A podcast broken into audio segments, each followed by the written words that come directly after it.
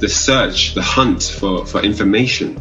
You know, how can I how can I win? You know, what, what what do I need to do to win? How do I use this character? What's the best way to do this move? Um, there were no guides. This this whole idea of the state versus the individual is going to be playing out very aggressively in the next 20 years. And uh, it'll be interesting to see who wins. That's powerful. It's what people are accustomed to. You know, hmm. if, if, it's, if you talk about athletics, people are going to talk about black guy from Somalia who's great at long distance. You know, I mean, it's just what we're accustomed to. We've, we've been conditioned to accept certain things in certain places. Money is one incentive, but it's not the best incentive. legends like Ryan Hart, legends like Nolan, is that there is a level of freeness to everything that they do. And you can hear it and you can feel it because in order to do what they do, you have to be free. You have to be a little um, unplugged. You have to always challenge yourself to think outside of the box, as they say, or think abstractly. One of the reasons that people don't like accepting change is because it messes with their ecosystem of the world. It messes with their understanding of what they consider normal, inverted commas normal. If you can make a black guy be a top Korean guy, then what else that I've understood is wrong? It's important that everybody be a little optimistic. Where you blame others is the fast track to despair because you're not going to be able to control other people. You can only control yourself. Wallowing in despair and victimhood, pathway to nowhere. I think that Nolan said that when they first premiered Computer Space at a trade show, nobody was interested. The moment you step out of their boundaries, they're lost.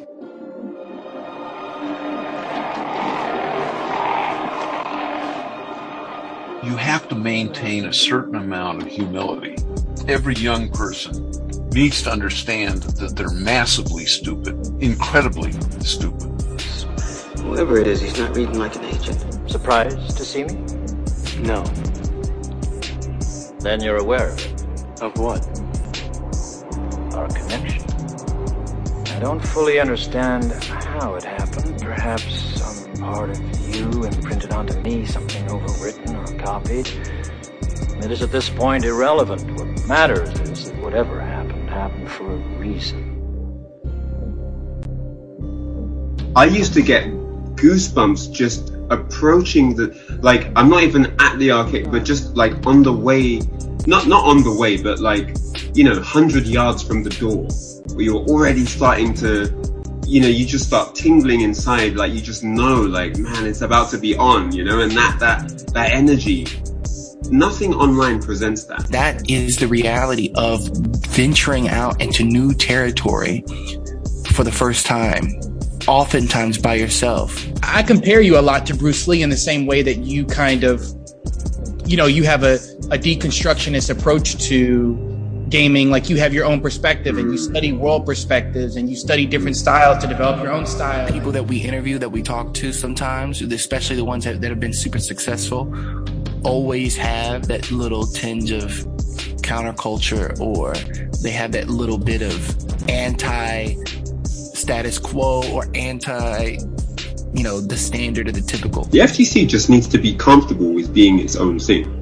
What where, what are you first? When I'm playing it on a stick, people come over and look at me like I'm playing the piano. Like, what are mm-hmm. those fingers doing? This is insane. But at the same time, there's so much rhythm in what I'm performing on the screen that it's also like I'm playing the guitar. does free thought and free thinking relate to gaming and relate to uh, approach to play if you can think more creatively if you can think more freely it can help you in competitive gaming like in the case with ryan hart or it could help you in gaming innovation and to help build a whole industry You know, it's like it's like I'm playing the saxophone. It's like I'm playing a mu- fighting game controllers are the perfect blend of a musical instrument, kind of like mixed mixed in with a couple of other elements as well. So I mean, it's just really really powerful. The coordination that you need to, to manipulate a stick really well is not something that anyone can do. It's a trained art. innovation as far as as far as i know is is a, is a style it's an approach it's a style it's a vision But it, but it's also very competitive as well. So it's like the perfect blend of music and sport in one component. innovation is something that is not just done This is this is a language, isn't it?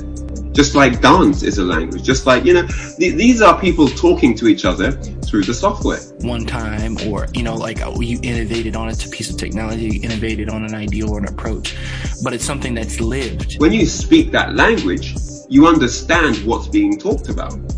And some of these conversations are very, very aggressive, very one sided, with one person being extremely outspoken and literally upstaging the opponent. you are allowing the process to live with you and you've been able to live and survive with that process. Because you know as artists as you know an idea can can rack your brain it can drive you crazy it can it can it can it can take control over you.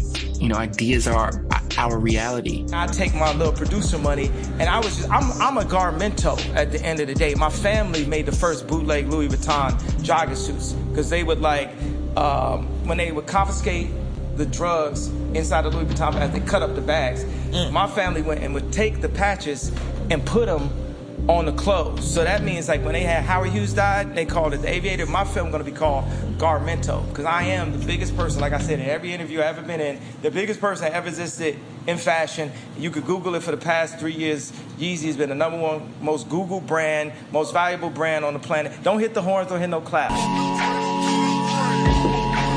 Y'all want to invest in this school in Brazil? Y'all want to go to Africa? I'm standing up and I'm telling you, I am Warhol. there's that moment where they have, in a sense, come to peace with it or have come to a level of understanding of that idea. And that's what we're doing through our projects, through our process. We are doing to understand.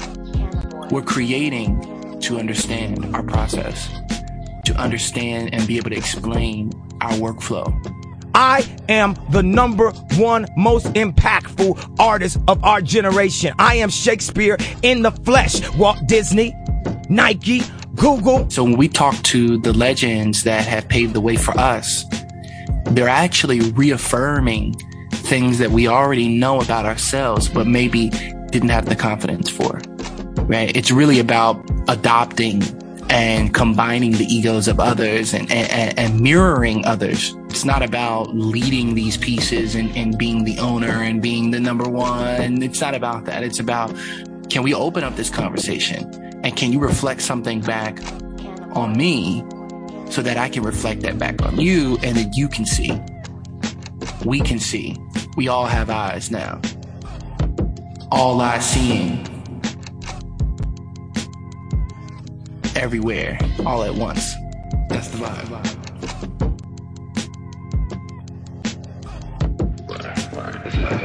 Yeah, you got any thoughts on that? Nah, yeah, yeah, no, it's cold. To me, shit, it ain't nothing much to say after that. so let's do that. So let's do, so let's do that. The last, the kind of last, the ending part, and, and chop that way down. Chop that way, way, way, way, way down. Just have the, the element, the essence of that there. Right. And uh, the theme is reflection because it's the liquid metal and it's that mirroring. I killed you, Mr. Anderson. I watched you die. Satisfaction, I might add. And then something happened. Something that I knew was impossible, but it happened anyway. You destroyed me, Mr. Anderson. Afterward, I knew the rules. I understood what I was supposed to do, but I didn't.